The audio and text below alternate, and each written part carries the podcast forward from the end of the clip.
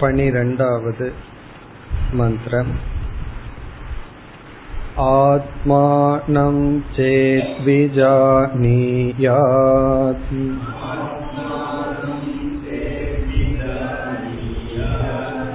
अयमस्मीति पूरुषः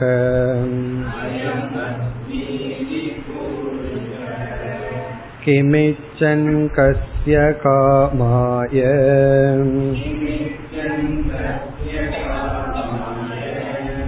शरीरमनुसञ्जरेत्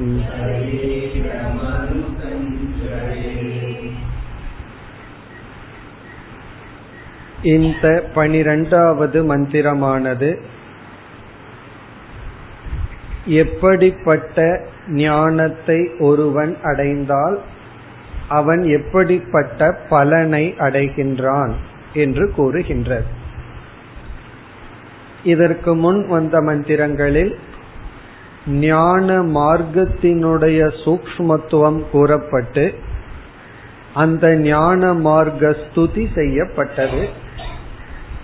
இந்த மந்திரத்தில் ஞான சொரூபம் ஞான பலம் சென்ற வகுப்பில் பார்த்தோம் இந்த ஒரு மந்திரத்தை வித்யாரண்யர் என்கின்ற ஒரு அத்வைத பரம்பரையில் வந்த சாஸ்திரம் கற்ற ஒரு மகான் பஞ்சதசி என்கின்ற தன்னுடைய நூலில் திருப்தி தீபம் என்கின்ற ஏழாவது அத்தியாயத்தில் விளக்கியுள்ளார்.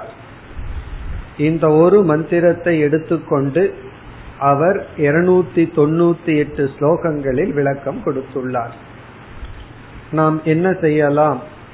அவர் கூறிய விளக்கத்தினுடைய சுருக்கத்தை பார்ப்போம். விரிவாக பார்க்க வேண்டுமென்றால் அந்த ஏழாவது அத்தியாயத்தையே நம்ம எடுக்கணும். நாம் என்ன செய்வோம்? அதனுடைய மிக சுருக்கமான அம்சத்தை பார்ப்போம். ஆகவே வித்யாரண்யர் இதற்கு கொடுத்த விளக்கத்தை நாம் பார்க்க போகின்றோம். காரணம் சங்கரர் ஐந்தே வரியில் விளக்கத்தை கொடுத்து முடித்து விட்டார். காரணம் எல்லா மந்திரங்களிலும் நாம் பார்த்து வருகின்ற பகுதிகளில் ஆத்ம ஞானம் ஞான பலன் சொல்லப்பட்டுள்ளது. ஆனால் வித்யாரண்யர் இதை எடுத்துக்கொண்டு விளக்கினார். அதை நாம் பார்க்க போகின்றோம். முதலில் இந்த மந்திரத்தினுடைய பொருளை பார்ப்போம். பிறகு ஒவ்வொரு சொல்லாக எடுத்துக்கொண்டு மிக மிக சுருக்கமாக வித்யாரண்யர் கூறிய விளக்கத்தை பார்ப்போம். இதனுடைய டிரான்ஸ்லேஷனை மட்டும் முதலில் பார்ப்போம். முதல் வரியில் கடைசி சொல்லை எடுத்துக் கொள்கின்றோம். பூருஷக. பூருஷக என்றால் சாதகன். ஒரு சாதகன் மனிதன். இங்க மனிதன் சொன்னா ஒரு சாதகன் பூருஷக. ஆத்மானம் சேத் விஜானியாத் அயம் அஸ்மி இது. அடுத்த சொல் அயம். அயம் அஸ்மி இதுங்கிற அயம். அயம் என்றால் இந்த ஒரு வார்த்தையை சேர்த்திக்கணும் பரமாத்மா. அயம்னா இந்த. எவிடென்ட் மிக தெளிவாக இருக்கின்ற அபரோக்ஷமாக இருக்கின்ற பிரகாசித்துக் கொண்டிருக்கின்ற சுயம் பிரகாசமான. அயம் என்றால் இந்த. அதாவது இது வந்து அந்த என்ற சொல்லுக்கு ஆப்போசிட் அந்த என்றால் தூரமாக இந்த என்றால் மிக அருகில். இந்த அயம் என்றால் இந்த. இந்தங்கிறது எதை குறிக்கின்றது என்றால் இந்த என்பது பரமாத்மாவை குறிக்கின்றது. அயம் பரமாத்மா இந்த பரமாத்மா அஸ்மி இதி. இந்த பரமாத்மா நானாக இருக்கின்றேன் அஸ்மீதின இருக்கின்றேன். இப்ப நம்ம எப்படி புரிந்து கொள்ள வேண்டும்? ஒரு சாதகன் நான் இந்த பரமாத்மா என்று. இப்போ பூருஷக ஒரு சாதகன் அயம் அஸ்மி இதி நான் இந்த பரமாத்மாவாக இருக்கின்றேன் என்று. இதி என்றால் என்று. இப்ப இதுவரைக்கும் நம்ம பார்த்த பொருள் ஒரு சாதகன் நான் இந்த பரமாத்மாவாக இருக்கின்றேன் என்று. இனி முதல் சொல் ஆத்மானம் தன்னை. ஆத்மானம் தன்னை. விஜானியாத் சேத் அறிவானாகில். ஆத்மானம்னா தன்னை விஜானியாத் என்றால் அறிவான் சேத் என்றால் ஒரு கால் ஒரு சமயம். இன்கேஸ் அப்ப நம்ம சேர்த்து சொன்னோம்னா விஜானியா சேத் என்றால் அறிவான் ஆகில் அதுதான் முதல் வரியினுடைய டிரான்ஸ்லேஷன் ஒரு சாதகன் பூருஷக அயம் அஸ்மி இதி. அயம் பரமாத்மா அகம் அஸ்மி இதி. நான் இந்த பரமாத்மாவாக இருக்கின்றேன் என்று ஆத்மானம் தன்னை விஜானியாத் சேத் அறிவானாகில். இப்ப முதல் வரியில வந்து ஒருவன் ஒரு சாதகன் ஒரு ஜீவன் தன்னை பரமாத்மா என்று அறிந்தால். அதுதான் சுருக்கமா. மிக சுருக்கமா சொன்னா அகம் பிரம்மாஸ்மி என்று தெரிந்து கொண்டாள் நானே பிரம்மன் என்று ஒருவன் அறிந்து கொண்டால். இப்போ ஒரு சாதகன் தன்னை பரமாத்மா என்று அறிந்து கொண்டால் இது ஞானம். முதல் வரியில வந்து ஆத்ம ஞானம். ஒரு ஜீவன் தன்னை ஆத்மாவாக அறிதல். இனி இரண்டாவது வரியில் இந்த ஞானத்தினுடைய பலன். ஞானத்தினுடைய பலன் கூறப்படுகின்றது. அது மிக அழகாக கூறப்படுகின்றது. என்னன்னு சொல்லலாம்? அவன் சந்தோஷமாக இருப்பான் அப்படின்னு சொல்வதற்கு பதிலாக கிம் இச்சன் அவன் எதை விரும்புவான்? விரும்புபவனாக. கிம் இச்சன் என்றால் இந்த ஞானத்தை அடைஞ்சதற்கு பிறகு அவன் எதை விரும்பி? அவன் எதை விரும்பினா அவன் விரும்புறதுக்கு ஒன்னு இல்லைன்னு அர்த்தம். கிம் இச்சன் அவன் எதை விரும்புபவனாக அடுத்த சொல் கஸ்ய காமாய யாருடைய இன்பத்துக்காக. கஸ்யன யாருடைய? காமாய அப்படின்னா பிரயோஜனத்துக்காக. யாருடைய இன்பத்துக்காக அல்லது பிரயோஜனத்துக்காக? இப்ப முதல் வரி கிமிச்சன்னா அவன் எதை விரும்புவனாக யாருடைய பிரயோஜனத்துக்காக? ஷரீரம். தன்னுடைய சரீரத்தை அணு சம்ஜரேத் துயரப்படுத்திக் கொள்வான். அனுசம்ஜரேத் என்றால் அவன் துயரப்படுத்திக் கொள்வான். இப்ப இரண்டாவது வரியில அவன் தன்னை துயரப்படுத்திக் கொள்ள மாட்டான். இப்ப சம்சாரம்னா என்ன? நம்மை நாம் துயரப்படுத்திக் கொள்ளுதல் சம்சாரம். மோக்ஷம்னா என்ன? நம்மை நாம் துயரப்படுத்தி கொள்ளாமை. அதான் மோட்சம். மற்றவங்க என்ன துயரப்படுத்துறாங்களே அப்படின்னு நமக்கு தோணும். ஆனா உண்மையிலேயே அவர்கள் என்ன செய்தாலும் துயரப்படுறது நம்ம தான் ஆகவே நம்மை நாம் துயரப்படுத்திக் கொள்வது சம்சாரம். மோக்ஷங்கிறது நம்மை நாம் துயரப்படுத்தி கொள்ளாமை. அதுதான் சொல்லப்பட்டுள்ளது. அப்படின்னு என்ன அர்த்தம்? திருப்தியாக இருத்தல். அதனாலதான் இதை விளக்குவதற்கு வித்யாரண்யர் திருப்தி தீபம்ங்கிற பெயர் கொடுத்துள்ளார் தன்னுடைய நூலில். திருப்தியாக இருத்தல். இந்த கடைசி சொல் ஷரீரம் அணு சம்ஜரேத் ஜுவரணம் என்றால் நம்ம சாதாரணமா காய்ச்சல் வந்துடுதுன்னா ஜுவரம்னு சொல்றோம் அல்லவா அது இந்த ரூட்ல இருந்து வந்ததுதான் ஜுவரணம்னா உஷ்ணம். சம்ஜரணம் அப்படின்னு சொன்னா குதித்தல் தாகம் எரிதல் துயரப்படுதல் இதெல்லாம். ஷரீரம் அணுசஞ்சரேத்னா ஷரீரத்தை இவன் துயரப்படுத்தி கொள்ள மாட்டான். அப்படின்னா தன்னை இவன் துயரப்படுத்தி கொள்ள மாட்டான். அல்லது ஷரீரம் அணு சஞ்சரே. அப்படின்னா ஷரீரத்தை தொடர்ந்து இவன் துயரப்பட மாட்டான். சரீரம் அணு சஞ்சரே அப்படின்னா சரீரம் துயரப்படும் பொழுது இவன் துயரப்பட மாட்டான். சரீரத்தை தொடர்ந்து இவன் துயரப்பட மாட்டான்.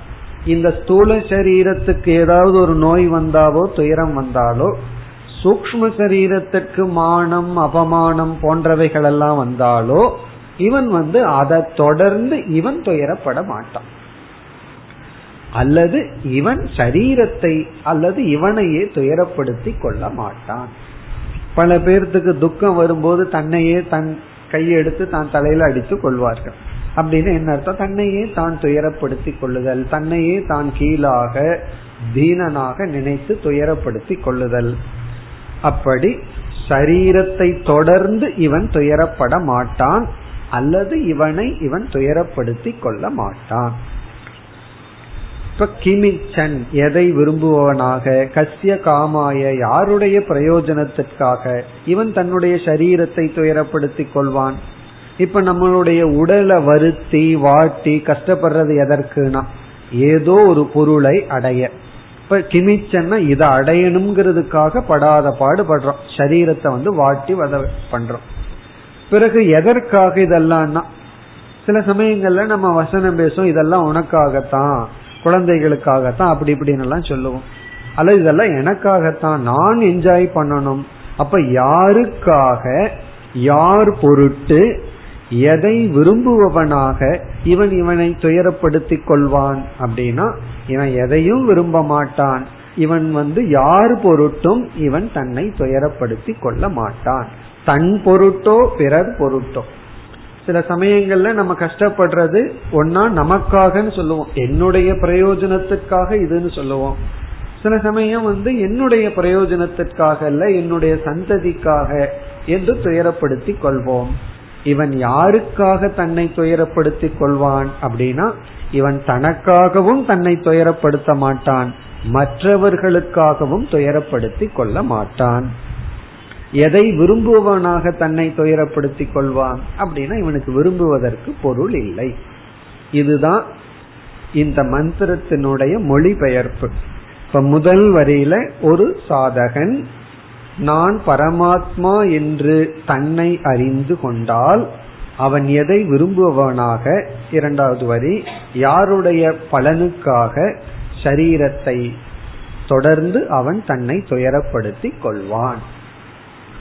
இதுதான் இதனுடைய டிரான்ஸ்லேஷன் இனி நம்ம என்ன செய்ய போகின்றோம் ஒவ்வொரு சொல்லை எடுத்துக்கொண்டு மிக மிக சுருக்கமான விளக்கத்தை பார்ப்போம். இந்த முதல் வரிக்கு மட்டும் வித்யாரண்யர் வந்து நூத்தி முப்பத்தி நாலு ஸ்லோகம் எழுதியிருக்கார். பிறகு மீதி வந்து இரண்டாவது வரிக்கு. அப்படி தன்னுடைய முன்னூறு ஸ்லோகத்தை இப்படி பிரித்து அவர் விளக்கம் கொடுத்துள்ளார். அதுலேயும் அவர் ஒவ்வொரு சொல்லாக எடுத்துக்கொண்டு விளக்கம் கொடுத்துள்ளார்.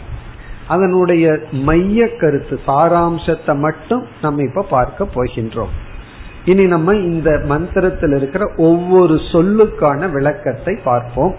அதில் நாம் எடுத்துக்கொள்கின்ற முதல் சொல் முதல் வரியில் உள்ள கடைசி சொல். பூருஷக. அதான் நாம் எடுத்துக்கொள்கின்ற முதல் சொல். இங்கு பூருஷக என்ற சொல் ஜீவாத்மாவை குறிக்கின்றது. பூருஷக இஸ் ஈக்வல் டு ஜீவாத்மா. குறிப்பா மனிதன். ஏன்னா மனிதன் தானே இப்படி அறிந்து இப்படிப்பட்ட பிரயோஜனத்தை அடைய முடியும். ஆகவே இங்கு குறிப்பாக மனிதன். இனி அடுத்த கேள்வி மனிதனாக இருக்கின்ற அனைவரும் முயற்சி செய்து இந்த ஞானத்தை அடைந்து இந்த பலனை அடைவதில்லை. ஆகவே இந்த இடத்துல என்ன அர்த்தம் நமக்கு கடைசியில கிடைச்சிருது? சாதக சாதகன். ஏன்னா சாதகன் தான் இந்த ஞானத்துக்கு முயற்சி செய்கின்றான்.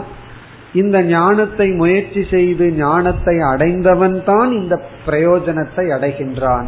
ஆகவே நமக்கு படிப்படிய கடைசியா கிடைக்கிற பொருள் வந்து சாதகன். ஒரு சாதகன்.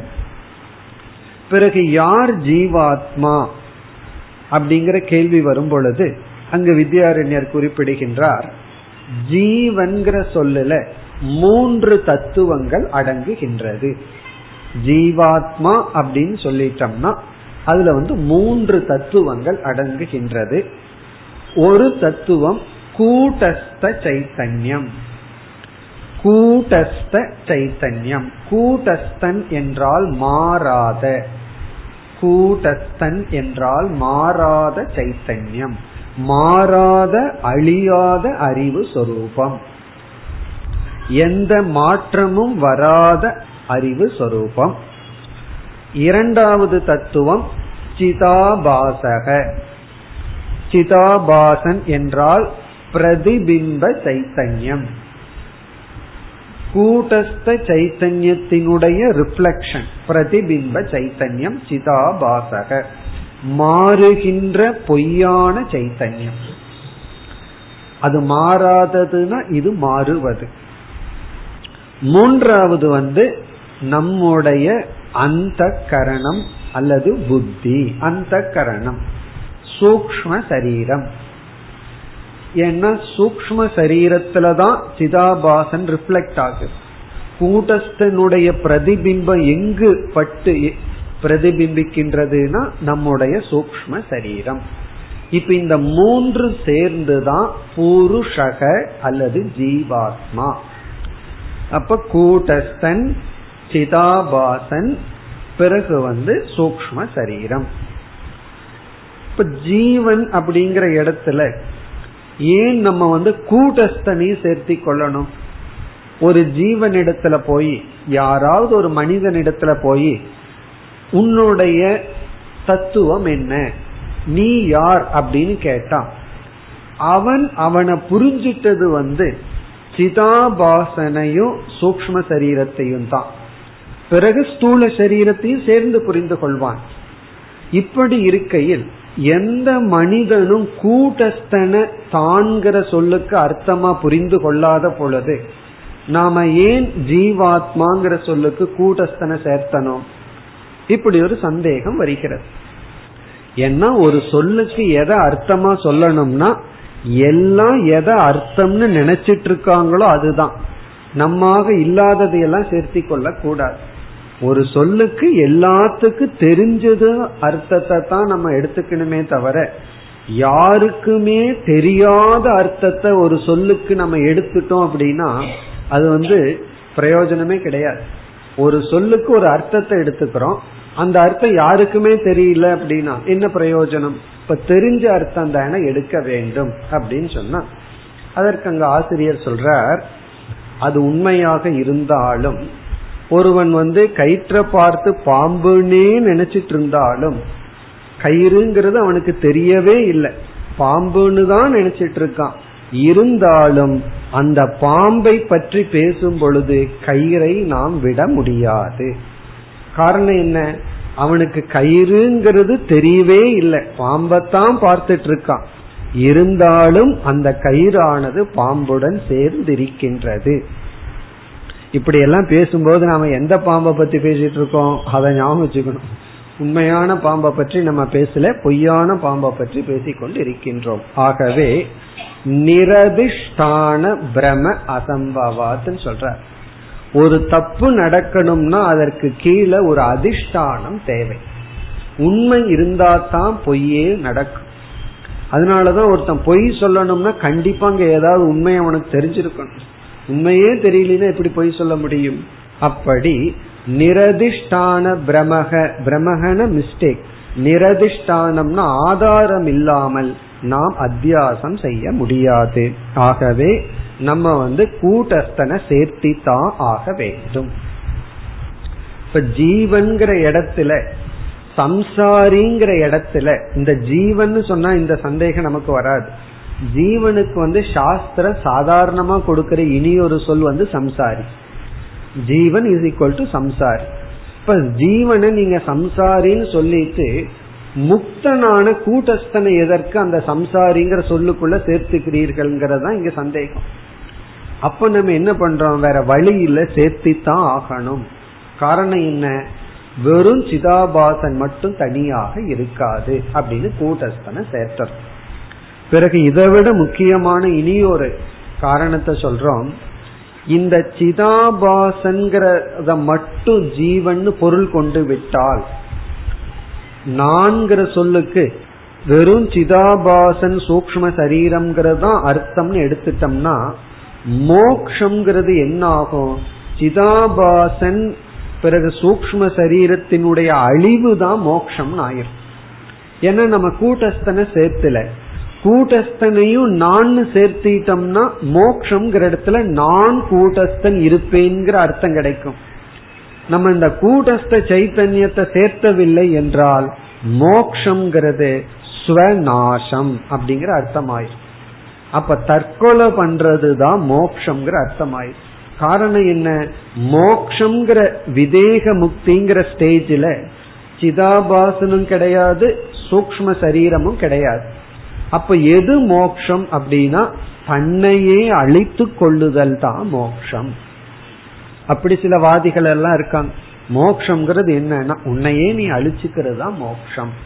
அப்படி நம்ம சொல்லக்கூடாது.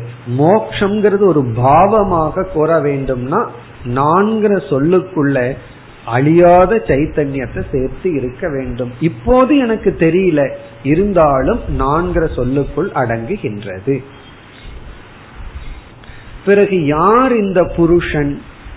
இந்த ஜீவாத்மா சாதகன் யார் அப்படின்னு சொன்னா அதற்கு வந்து இங்க ஆசிரியர் சொல்றார்.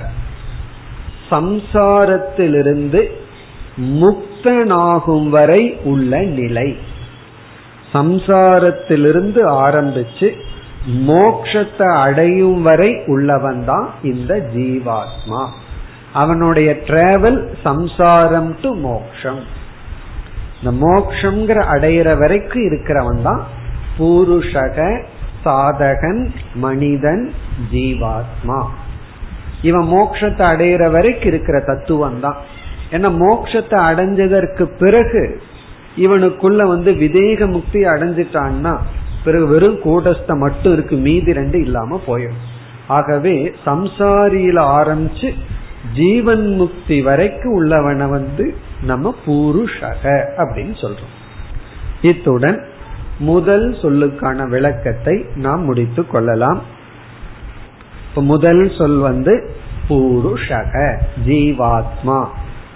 இனி இரண்டாவது சொல் ஆத்மானம் சேத் விஜானியாத் அப்படிங்கிற இடத்துல சேத் அப்படிங்கிற சொல்ல எடுத்துக்கொள்வோம். சேத் அப்படின்னு சொன்னா ஒரு கால் ஒரு சமயம் அப்படின்னு அர்த்தம். தன்னை இவ்விதம் அறிவான் ஆகில் இந்த ஆகில் தமிழ்ல சொல்றமே அதுதான் சேத். அதாவது வந்து இதை புரிஞ்சுக்கணும்னா நீ வந்தால் நான் உனக்கு இதை தருவேன் அப்படின்னு நம்ம வந்து ஒரு வாக்கியம் சொல்றோம். நீ வந்தால் ஆகச்சதி சேத். ஆகச்சதினா வருகிறாய். ஆகச்சதி அப்படின்னா வருகின்றான். ஆகச்சதி சேத் என்றால் அவன் வந்தால். அந்த ஆள்னு சொல்றமே அதுதான் சேத். இப்ப அது எதை குறிக்குது? நீ வந்தால் இதை தருகின்றேன் அப்படின்னு சொல்லும் பொழுது பவான் ஆகச்சதி சேத். நீ வந்தால் இதை தருகின்றேன். அப்போ வந்தால் சொல்லும் பொழுதே அதுல ஏதோ சந்தேகம் இருக்குன்னு அர்த்தம். அப்ப இங்க சேத் அப்படிங்கிறது எதை குறிக்கின்றதுன்னா துர்லபம் அரிது. அவ்வளவு சுலபம் அல்ல இவ்விதம் அறிவது அவ்வளவு சுலபம் அல்ல வாய்ப்பு குறைவு. இங்க அறிவது சந்தேகம்னு சொல்லப்படவில்லை. அறிவதற்கான வாய்ப்பே குறைவு. இந்த சேத் அப்படிங்கிறது சம்சயத்தையும் குறிக்கும் துர்லபத்தையும் குறிக்கும்.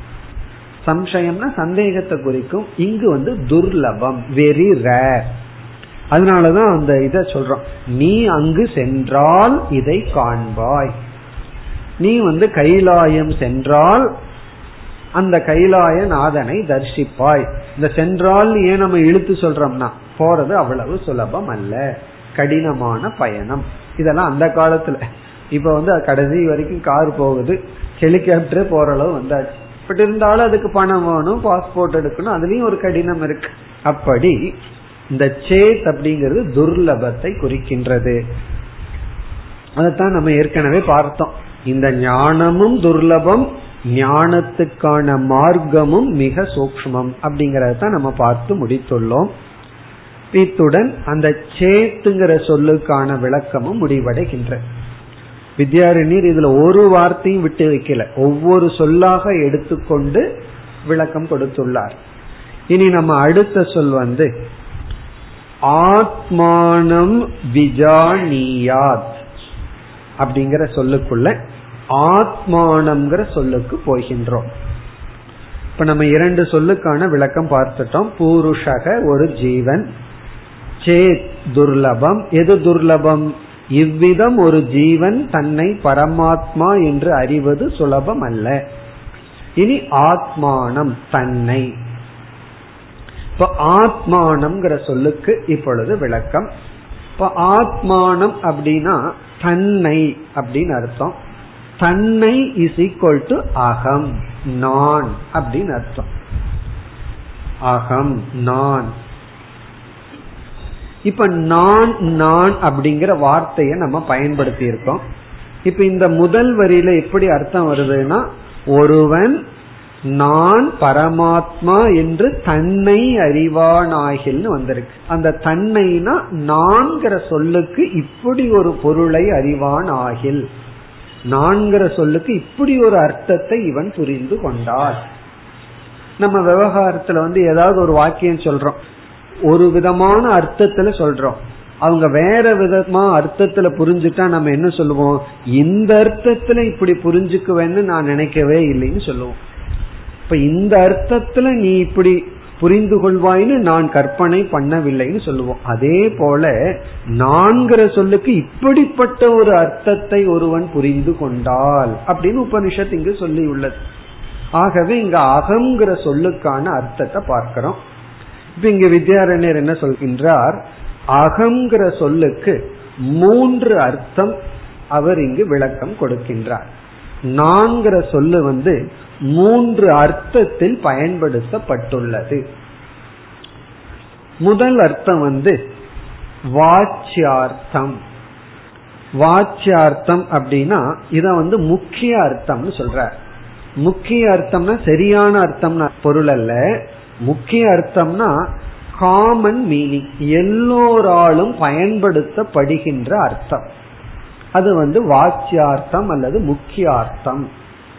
எல்லா மனிதர்களும் பயன்படுத்துற அர்த்தம் இது. அகங்கிற சொல்லுக்கு என்ன அர்த்தம்? எல்லா மனிதர்களும் சாதாரணமா பயன்படுத்துற அர்த்தம். அது என்ன அப்படின்னா அகங்காரக. அகங்காரம்னு நம்ம சாஸ்திரத்துல என்ன சொல்றோமோ அதுதான். சாதாரண மனிதர்கள் பயன்படுத்துற அர்த்தம்.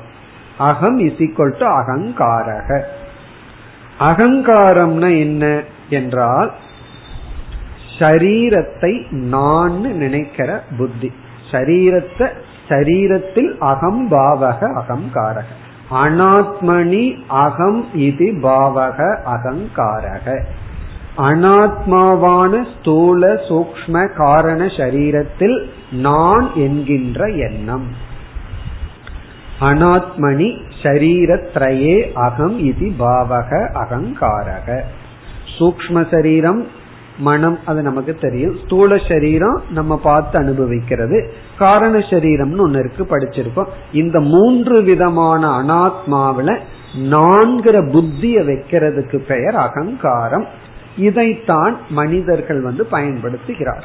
எப்பொழுதெல்லாம் சாதாரண ஒரு மனிதன் வந்து நான் நான் சொல்றானோ அப்பொழுதெல்லாம் நான்கிற சொல்லுக்கு இதுதான் அர்த்தம்.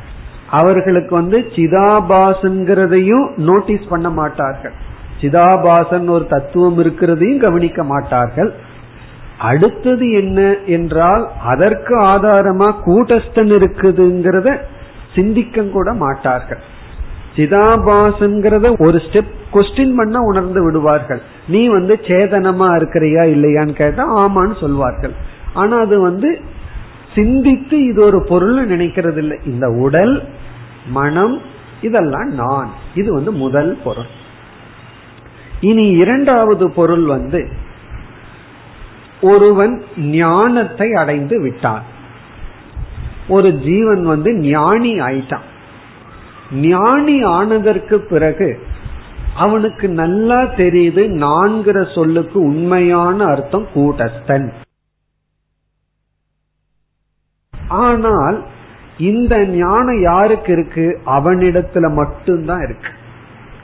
பிறகு அவன் விவகாரத்துக்குன்னு வரும்பொழுது யாருமே இந்த கூட்டஸ்தனிடம் இவன் விவகாரம் பண்றதில்லை. கூட்டஸ்தனான இவனிடம் யாராவது வந்து விவகாரம் பண்றாங்களா? யாரும் பண்ண முடியாது. பிறகு இவனிடம் யாரு வந்து விவகாரம் பண்றா?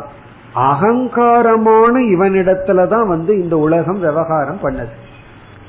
அப்படி விவகாரம் பண்ணும் பொழுது இவன் வேறு வழி இல்லாமல் இந்த ஞானத்துடன் அகங்காரத்தை கையாளுகின்றான்.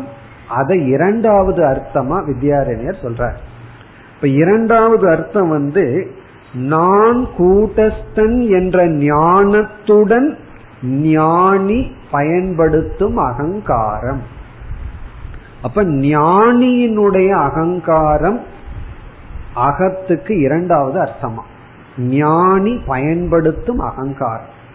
இதுதான் ஞானிக்கு அஜானிக்கு உள்ள வித்தியாசம். அஜானி அகங்காரியா இருக்கான்.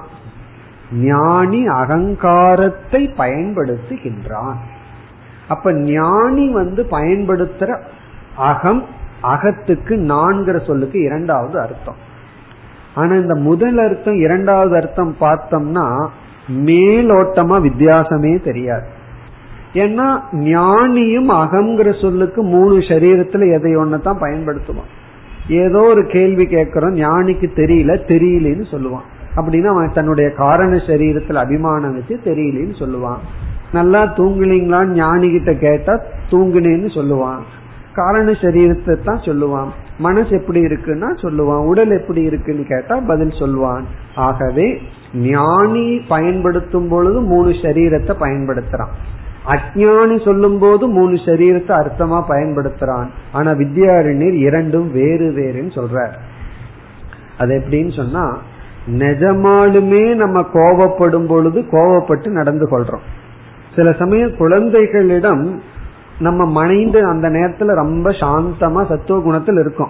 ஆனா அந்த குழந்தைக்கு கோவப்படுற மாதிரி நடிக்கிறோம். ஆனா அந்த குழந்தை அப்படியே நம்புது கோவப்படுறோம் அப்படின்னு சொல்லி. இந்த ரெண்டு கோபத்திற்குள்ள வித்தியாசம்.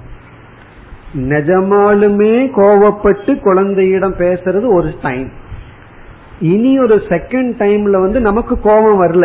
சில சமயம் அந்த குழந்தைகளுடைய செயல் வந்து ரசிக்க தோன்றும். நம்ம மனசு கொஞ்சம் நல்லா இருந்தா. ஏதோ சாந்தமா எங்கேயும் இரிட்டேட் ஆகாம அன்னைக்கு ஏதோ பிசினஸ் சக்சஸ் ஆகி வீட்டுக்கு வந்திருக்கோம். குழந்தை ஏதோ குறும்பு பண்ணுது. ரசிக்க கூடியதா இருக்கு அதை விடக்கூடாது. அப்ப என்ன பண்றோம்? கோவப்படுற மாதிரி பேசுறோம் நடக்கிறோம். ஆனா அந்த குழந்தைக்கு நிஜமாலும் கோவப்படுறதும் பொய்யாகும் கோவப்படுறதும் ஒன்றுதான். வித்தியாசம் தெரியாது. ஆனாலும் வித்தியாசம் இருக்கு. யாருனுடைய அடிப்படையில் கோவப்படுபவரினுடைய அடிப்படையில வித்தியாசம் இருக்கு. ஆனா இந்த காலத்து குழந்தையை கண்டுபிடிச்சிடும் கொஞ்சம் கவனமா இருக்கணும். அவ்வளவு புத்திசாலிகளா இருக்கு. பட் சில குழந்தைகளுக்கு தெரியாம இருக்கும். அப்படி அதே போல அஜானி பயன்படுத்தும் போது அகங்காரியா இருக்கான். ஞானி பயன்படுத்துற அகம் வந்து மிக அழகான அகம். அது பொய்யா கோவப்படுறது போல. இதுல இருந்து என்ன தெரியுதுன்னா பொய்யான கோபம் வந்து சம்சாரத்தை கொடுக்காது. உண்மையான கோபம் சம்சாரத்தை கொடுப்பது. அப்படி ஞானி அகங்காரத்தை கையாளும் பொழுது அவன் அகம்ங்கிற சொல்லுக்கு அனாத்மாவைத்தான் சொல்றான். அது இரண்டாவது அகம். அத வித்யாரண்யர் வந்து அப்பிரசித்தம் அப்படின்றவர் அப்படின்னு என்ன அர்த்தம்? அப்பிரசித்தம்னா அது வந்து சேத்துன்னு அர்த்தம். அது ரேர் அது ஞானிகிட்டத்தான் அது இருக்கும். நமக்கு கோபம் அப்பிரசித்தம்னா என்ன அர்த்தம்? இரண்டாவது கோபம் ரொம்ப ரேரா நமக்கு வரும்னு அர்த்தம். அப்படின்னா என்ன அர்த்தம்? பொய்யா கோவப்படுறது அவ்வளவு சுலபமா வராது. நிஜமாலுமேனா மீதான் நார்மலா கோவப்பட்டு இருப்போம் பொய்யா கோவப்படுறதுக்கு ரொம்ப சக்தி வேணும். அந்த இடத்துல மனது ரொம்ப அமைதியா இருக்கணும். அப்பொழுதுதான் பொய்யா கோவப்பட முடியும். அந்த அதர்மத்தை நம்ம ஏற்றுக்கணும். அவர்களுக்கு நன்மை பயக்க வேண்டும் அப்படின்னு நம்ம நடிக்க வேண்டியது இருக்கு. அது வந்து ரேர் ஞானி பயன்படுத்துவது. பிறகு மூன்றாவது அகமர்த்தக மூன்றாவது அகங்கிற சொல்லுக்கு அர்த்தம் அதுவும் ஞானி பயன்படுத்துவது. ரெண்டு ஸ்டேஜில் ஞானி பயன்படுத்துவது மூன்றாவது அர்த்தம்.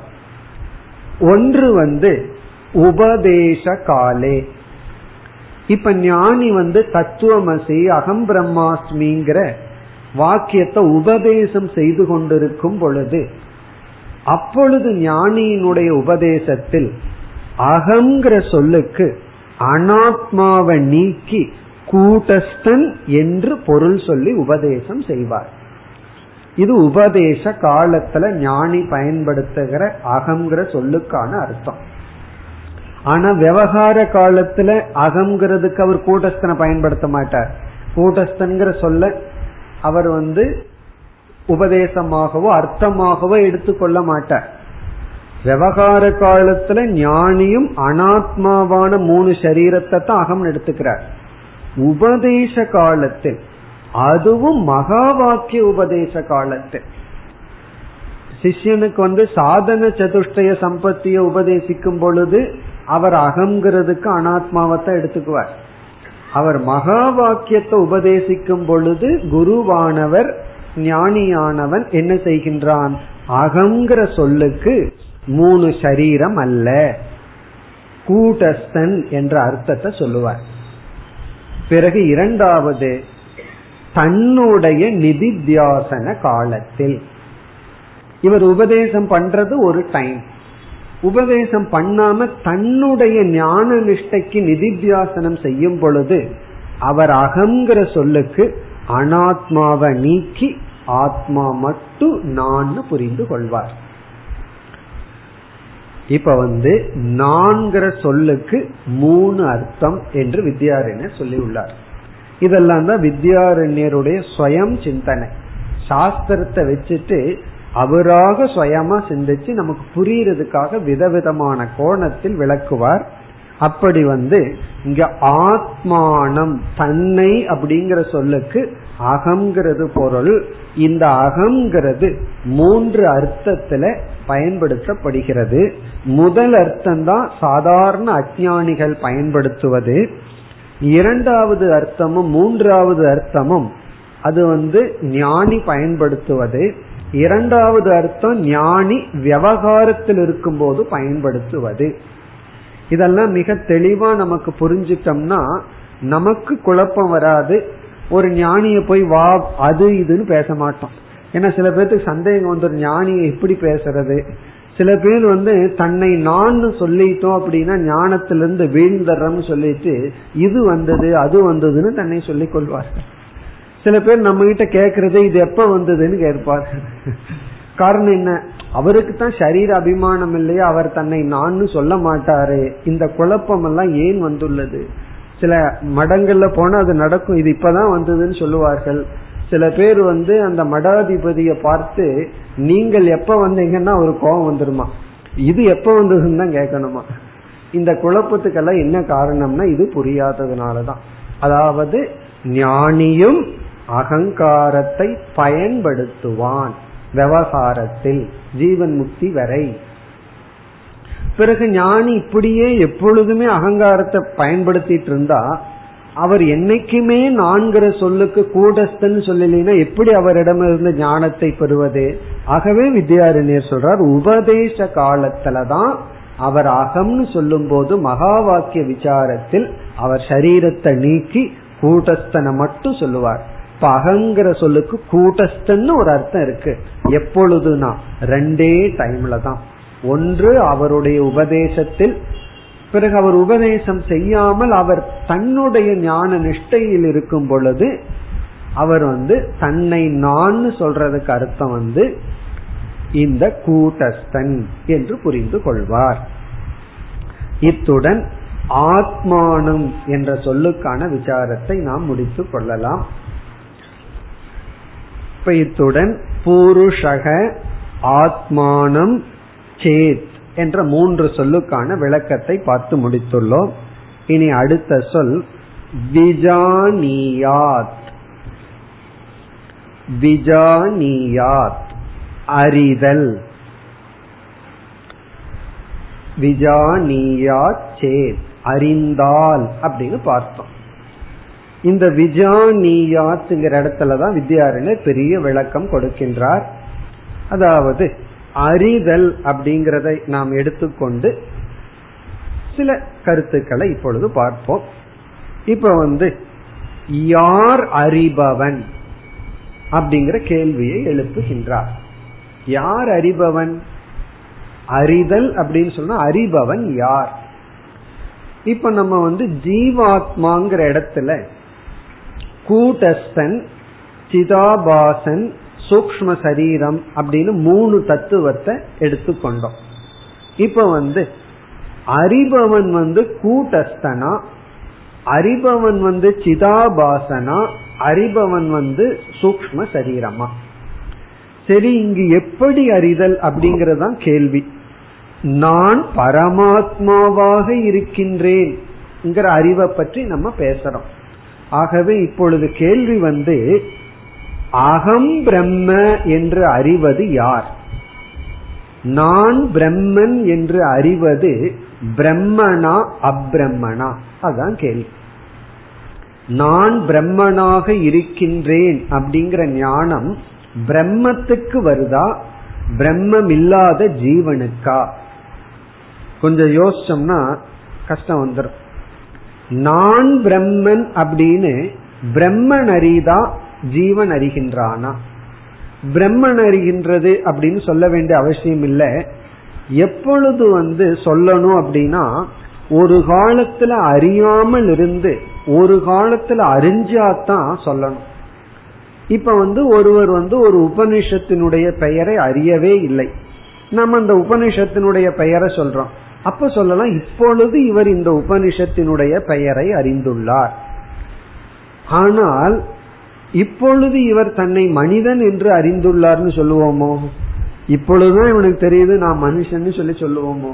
ஏன்னா பிறந்த உடனே மனித சரீரத்தை பார்த்து இது இந்த சரீரம்தான் நான் அப்படின்னு அறிந்துள்ளார்.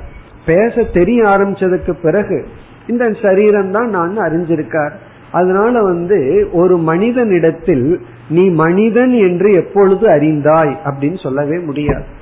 அப்படி பிரம்மன் நான் பிரம்மன் அறிய வேண்டிய அவசியம் இல்லை. நான் அசங்கன் அப்படின்னு அறிய வேண்டிய அவசியம் இல்லை. காரணம் என்ன? பிரம்மன் சுயம் பிரகாசம். அவருக்கு நான் பிரம்மன் தெரியும். நமக்கே நாம ஜீவன் அப்படின்னு தெரியும் போது பிரம்மத்துக்கு தான் பிரம்மன்னு தெரியாதா? அப்ப ரெண்டாவது பாசிபிலிட்டி என்னன்னா சூக்ம சரீரம்னு சொல்ல முடியாது காரணம் அது ஜடம். ஜடமான ஒண்ணு வந்து எதையும் அறிய முடியாது. இப்ப கடைசியில் என்ன இருக்குன்னா அந்த சிதாபாசன் ஜீவன் இருக்கான். இப்ப ஜீவன் தான் அறிந்தாக வேண்டும் அப்படின்னு ஒரு சூழ்நிலை. அப்ப சந்தேகம் வருது ஜீவன் தன்னை ஜீவன் தானே அறியணும். தன்னை எப்படி பிரம்மன் அறிய முடியும்? இத கேட்ட நமக்கு ஒரு பெரிய சந்தேகம் வந்துடும் அப்படின்னா அகம் பிரம்மாஸ்மின்னு யாருமே அறிய முடியாது அது பொய் அப்படின்னு சந்தேகம் வந்துடும் அப்போ ஒரு ஜீவன் தன்னை பிரம்மன் அறிய முடியாது. அறிந்தால் அது தப்பு. ஒரு மனுஷன் வந்து தன்னை மனுஷன் அறிஞ்சிட்டா ரைட்டு தன்னை வேற ஏதாவது அறிஞ்சிட்டா அது தப்பு.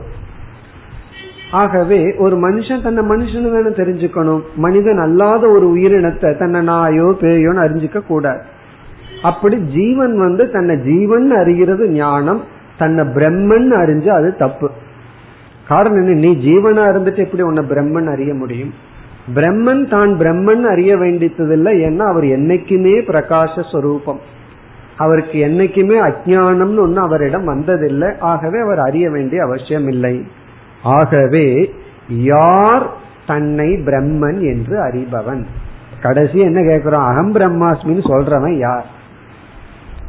யார் இந்த அகம் பிரம்மாஸ்மின்னு சொல்லிட்டு இருக்கிற ஆண் அதுதான் கேள்வி. அதற்கு மிக அழகாக வித்யாரண்யர் அறிமுகப்படுத்துறார்.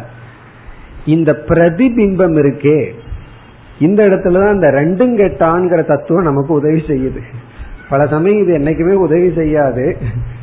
இந்த பிரதிபிம்பம் இருக்கே. இது வந்து ஒரு பெக்கூலியர் தத்துவம். இது ஒரிஜினல் இருந்து வேறுன்னு சொல்ல முடியாது வேறில்லைன்னு சொல்ல முடியாது. எந்த பிரதிபிம்பமுமே. இப்போ ஒரு சூரியன் இருக்கு. சூரியனுடைய பிரதிபிம்பம் கண்ணாடியில் இருக்கு. இந்த கண்ணாடியில தெரிகிற சூரியன் வந்து ஒரிஜினல் சூரியனிடமிருந்து வேறா வேறில்லையான்னு சொன்னா இது விளக்க முடியாத ஒரு கேள்வி. வேறுன்னு சொல்லிட்டோம் அப்படின்னா ஒரிஜினல் சூரியன் மேகத்துல மறைஞ்சதுக்கு அப்புறம் இது இருக்கணும். வேறுன்னு சொல்லிட்டேன்னா அது வேறு இது வேறு இது போனதுக்கு அப்புறம் இது இருக்கணும். சரி வேறு இல்லை ஒன்றுதான்னு சொன்னா சூரியன் ஒன்னு பத்து கண்ணாடி வச்சா நம்ம பத்து சூரியனை பார்க்கிறோம். அது எப்படி வேறு இல்லைன்னு சொல்வீர்கள்? இப்போ ஒரிஜினல் சூரியனும் இது வேறு வேறுன்னு சொல்லிட்டா அது இல்லாம இதை காட்டணும். அப்படி காட்ட முடியாது. ஆகவே இரண்டு ஒன்றுதான் சொன்னா ஒரிஜினல் சூரியன் ஒன்னு பத்து கண்ணாடி வச்சா பத்து சூரியனை காட்டுறோம். பிறகு எதிர் சூரியன் கேள்வி வந்துடும் ஆகவே இந்த இடத்துல பதில் சொல்றார் சிதாபாசன். பிரம்மத்திடமிருந்து அத்தியந்தமாக பின்னமும் இல்லை அபின்னமும் இல்லை. இங்க அத்தியந்த பேதம்ங்கிறது கிடையாது. அத்தியந்தம்னா டோட்டல் அப்ப நம்ம என்ன பதில் சொல்றோம்? இந்த ரிஃப்ளெக்டட் சூரியன் இருக்காரே அவர் வந்து ஒரிஜினல் சூரியனிடமிருந்து அப்சல்யூட்டா முழுமையா வேறும் அல்ல அப்சல்யூட்டா ஒன்றும் அல்ல. அதான் ரெண்டும் கெட்டான்னு சொல்றேன். அது முழுமையாக வேறும் அல்ல முழுமையாக ஒன்றும் அல்ல. ஆகவே இந்த பிரதிபிம்ப சூரியன் என்ன சொல்லலாம்? நான் கண்ணாடியினுடைய அடிப்படையில பார்த்தா தோன்றுபவன் மாறுபவன் நான் என்னுடைய மூலத்தின் அடிப்படையில் பார்த்தால் சூரியன் அப்படின்னு சொல்லலாம். இந்த கண்ணாடியில் இருக்கிற சூரியன் என்ன சொல்லலாம்? நான் என்ன கண்ணாடிங்கிறத மூலமா பார்த்தன்னா கண்ணாடி வரும் பொழுது தோன்றுபவன். கண்ணாடி அசையும் பொழுது அசைபவன். கண்ணாடி உடையும் பொழுது அழிபவன் அப்படின்னு சொல்லலாம். என்னுடைய மூலம் கண்ணாடின்னு பார்க்காம கண்ணாடிங்கிறது என்னுடைய வெளி தோற்றத்துக்கு வந்த ஒரு உபாதின்னு பார்த்து என்னுடைய மூலம் ஒரிஜினல் சூரியன் அப்படின்னு அது பார்த்துடுதுன்னா அது வந்து என்ன சொல்லலாம்? அகம் சூரியக அஸ்மி அப்படின்னு சொல்லலாம். ஆகவே இங்க என்ன பதில் சொல்றார்? இந்த விஜானியாத் அறிபவன் யார் அப்படின்னா சிதாபாசன் தான் அதான் பதில். அகம் பிரம்மாஸ்மி என்று அறிபவன் சிதாபாசன்.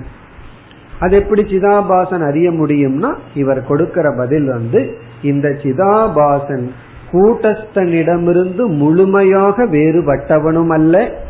அதே சமயத்தில் கூட்டஸ்த சொரூபமும் அல்ல. ஆகவே அவன் தன்னை எங்கு அபிமானிக்கின்றானோ அதன்படி. இந்த சிதாபாசன் தன்னுடைய உண்மையான மூலத்தில் அபிமானம் வைத்தால் அவன் தன்னை கூட்டஸ்தன் என்று சொல்லலாம். ஒரு பிரதிபிம்பமான சூரியன் வந்து தன்னை சூரியன் சொல்வதில் தவறில்லை. அதே போல.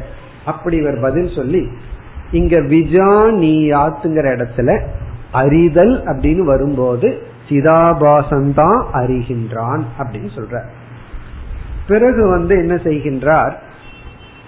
அடுத்த ஒரு சொல்லை எடுத்துக்கொண்டு விளக்கும் பொழுது மீண்டும் இந்த விஜானியாத்துங்கிற சொல்லுக்கான விளக்கத்தை கொடுக்கிறார்.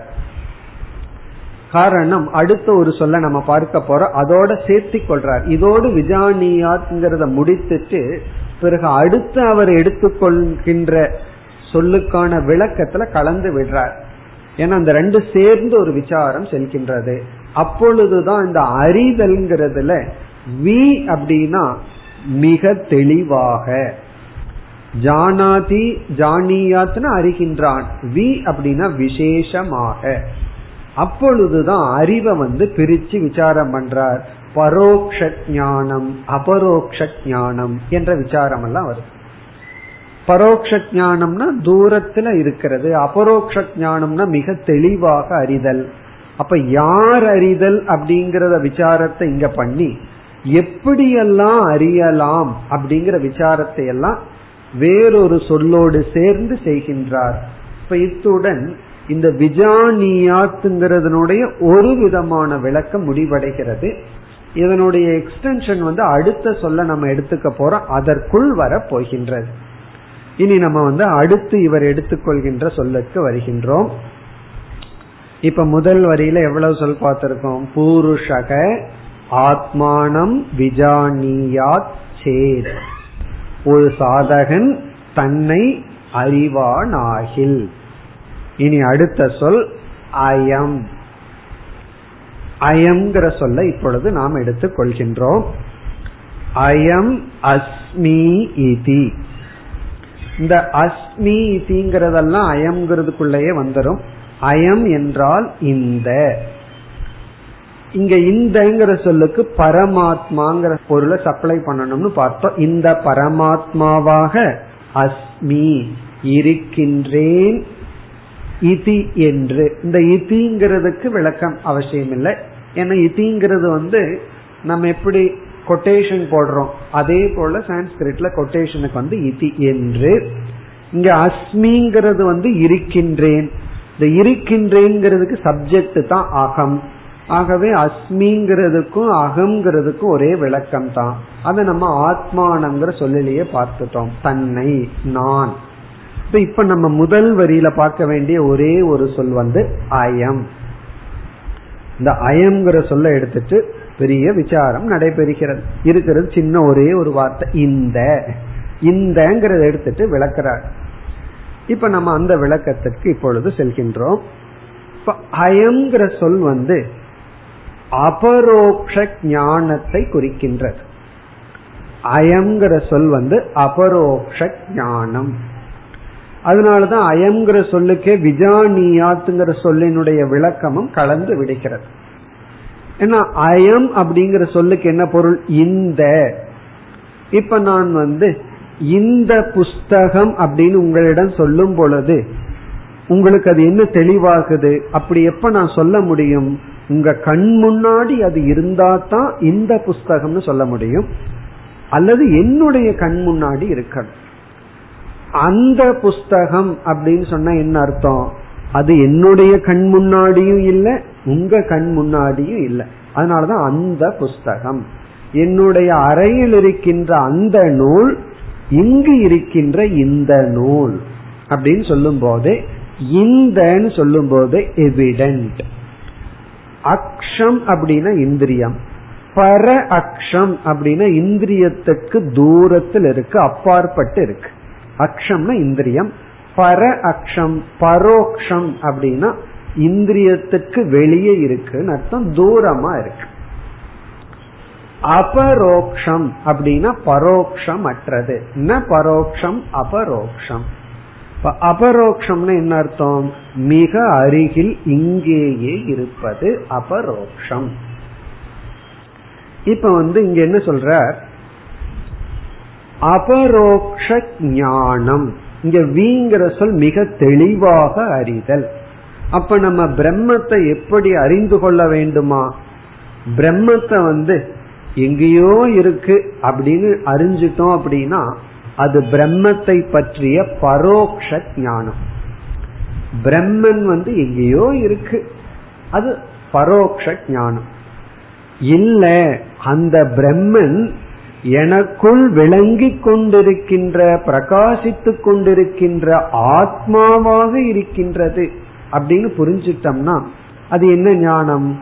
பிரம்மத்தை பற்றிய அபரோக்ஷ ஞானம். அப்ப பிரம்மத்தை பற்றிய அபரோக்ஷ ஞானம்ங்கிறது என்ன அர்த்தம்? அந்த பிரம்மன் இந்த ஆத்மாவாகத்தான் இருக்கின்றது என்ற அறிவு வரும் பொழுது நமக்கு என்ன ஞானம் கிடைக்குது? அபரோக்ஷ ஞானம் கிடைக்கிறது. அந்த அபரோக்ஷ ஞானத்தை குறிக்கிற சொல்லுதான் அயம். இந்த பரமாத்மாவாக நான் இருக்கின்றேன். பொதுவா இந்த ஆத்மா அந்த பிரம்மன் சொல்லுவோம். ஆனா இங்க என்ன சொல்றாரு? இந்த பரமாத்மாங்கிறாரு. அந்த பரமாத்மா எவிடென்ட் ஆயிடுது. காரணம் இது இந்த ஆத்மாவா இருக்கே. இந்த ஆத்மாவா அந்த பிரம்மன் இருக்கிறதுனால அந்த பிரம்மனை வந்து ரொம்ப தூரத்துல இருப்பதாக புரிந்து கொள்ளாமல் அந்த பிரம்மத்தை இந்த ஆத்மாவாக புரிந்து கொள்ளுதல். அப்படி புரிந்து கொள்ளும் பொழுது புரிந்து கொண்டவனுடைய மனதுல என்ன ஞானம் ஏற்படுகிறதுனா அபரோக்ஷ ஞானம். இப்ப அயங்கிற சொல் வந்து அபரோக்ஷ ஞானத்தை குறிக்கின்றது பயம் அபரோக்ஷ ஞானம். இப்ப இவனுடைய ஞானத்துல பிரம்மன் வந்து எங்கேயோ இருக்கிற பொருள் அல்ல. பிரம்மன் வந்து இங்கு நம்மிடத்தில் நம் சொரூபமாக இருக்கின்ற ஒரு பொருள். இனி இரண்டாவது வந்து அபரோக்ஷம்ங்கிறதுக்கு அல்லது அயம்ங்கிற சொல்லுக்கு இனி ஒரு பொருள் உண்டு. இங்கு ரெண்டு பொருளை வித்யாரண்யர் அறிமுகப்படுத்துகின்றார். முதல் பொருள் நம்ம பார்த்தது அயம் இந்த அப்படிங்கிற சொல்லுக்கு அபரோக்ஷ ஞானம். மிக தெளிவான அபரோக்ஷமான அறிவு. இப்ப இரண்டாவது வந்து இந்தங்கிற சொல்ல பயன்படுத்துற இடம் வந்து அபரோக்ஷ வஸ்து. முதல் பார்த்தது அபரோக்ஷ ஞானம். இரண்டாவது அர்த்தம் அபரோக்ஷ வஸ்து. இப்ப வந்து நம்ம ஏற்கனவே பார்த்த உதாரணத்தை சொல்லலாம். இப்ப வந்து இந்த புஸ்தகம் அப்படின்னு சொல்லும் போது இந்த அப்படிங்கறது அறிவை குறிக்குதா பொருளை குறிக்குதா? பொருளை குறிக்குது.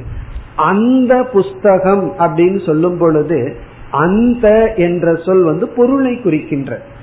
இப்ப அயம் கடக அப்படின்னு சொல்ற. இந்த பானை. இந்த பானைன்னு சொல்லும் போது இந்த அப்படிங்கிறது அபரோக்ஷமான வஸ்து பொருளை குறிப்பது. பிரம்மன் எனக்குள் தெளிவாக விளங்கிக் கொண்டிருக்கின்றார்னு சொல்லும் போது அபரோக்ஷ ஞானம். ஆகவே இங்க வித்யாரண்யர் என்ன செய்கிறார்? அயங்கிற சொல்லுக்கு ரெண்டு இடம் இருக்கு. ஒன்று அபரோக்ஷ வஸ்து இனி ஒன்று அபரோக்ஷ ஞானம். இங்க எது அபரோக்ஷ வஸ்து? பிரம்மன் அபரோக்ஷ வஸ்து பிரம்ம ஞானம் அபரோக்ஷ ஞானம். பிரம்மனும் அபரோக்ஷமா இருக்க பிரம்ம ஞானமும் அபரோக்ஷமா இருக்கு. உண்மையிலேயே இந்த ரெண்டும் சேர்ந்து இருக்கும் இருந்தா நல்லது. இப்ப நான் வந்து இந்த புஸ்தகத்தை பார்க்கிறேன். இந்த புஸ்தகம் எப்படிப்பட்ட தன்மை? அபரோக்ஷமா இருக்கு. அபரோக்ஷ வஸ்துவா இருக்கு. நான் இந்த புஸ்தகத்தை பத்தி அடைய வேண்டிய ஞானம் எப்படி இருக்கணும்? அதுவும் அப்படித்தான் இருக்கணும். பிறகு எங்கேயோ ஒரு புஸ்தகம் இருக்கு. அது பரோக்ஷ வஸ்து. பரோக்ஷ வஸ்துவை பற்றி நான் அடையிற ஞானம் எப்படி இருக்கும்? அதுவும் பரோட்சமா தான் இருக்கும். இப்ப பரோக்ஷ வஸ்துவை பற்றிய ஞானம் பரோட்சமா அபரோக்ஷ வஸ்துவை பற்றிய ஞானம் அபரோக்ஷமா இருக்க வேண்டும். ஆனால் ஒரு பூர்வபக்ஷி வந்து சொல்றான் முதல்ல பிரம்மத்தை பற்றி பரோட்ச ஞானத்தை அடைஞ்சு அபரோக்ஷ ஞானத்தை அடைகிறீர்களே அதெல்லாம் எப்படி முடியும்? அது இப்ப இந்த புஸ்தகத்தை பார்த்துட்டு நான் வந்து அந்த புஸ்தகம் அப்படின்னு சொன்னா எப்படி இருக்கும்? அப்போ இதுல ஏதோ ஒரு குழப்பம் இருக்கின்றது. அப்படி ஒரு பூர்வபக்ஷி வருகின்றது இப்ப வந்து அயம்ங்கிற சொல்ல அறிமுகப்படுத்தி ஒரு குழப்பத்தை கொண்டு வர்ற அயம்னா எவிடென்ட் அப்படி இருக்கும்போது பிரம்மத்தை பற்றி அபரோக்ஷ ஞானம் தானே அடைய முடியும். எப்படி பரோட்ச ஞானத்தை அடைய முடியும்? இப்படியெல்லாம் சந்தேகம் வரும் பொழுது அவர் அதற்கு விளக்கம் கொடுக்கின்றார். அடுத்த வகுப்பில் அதை பார்ப்போம் ॐ पूर्नमधपूर्नमिधम्पूर्णापूर्नमुधच्छते पूर्णस्य पूर्णमादाय पूर्णमेवावशिष्यते ॐ शान्ति शान्ति शान्तिः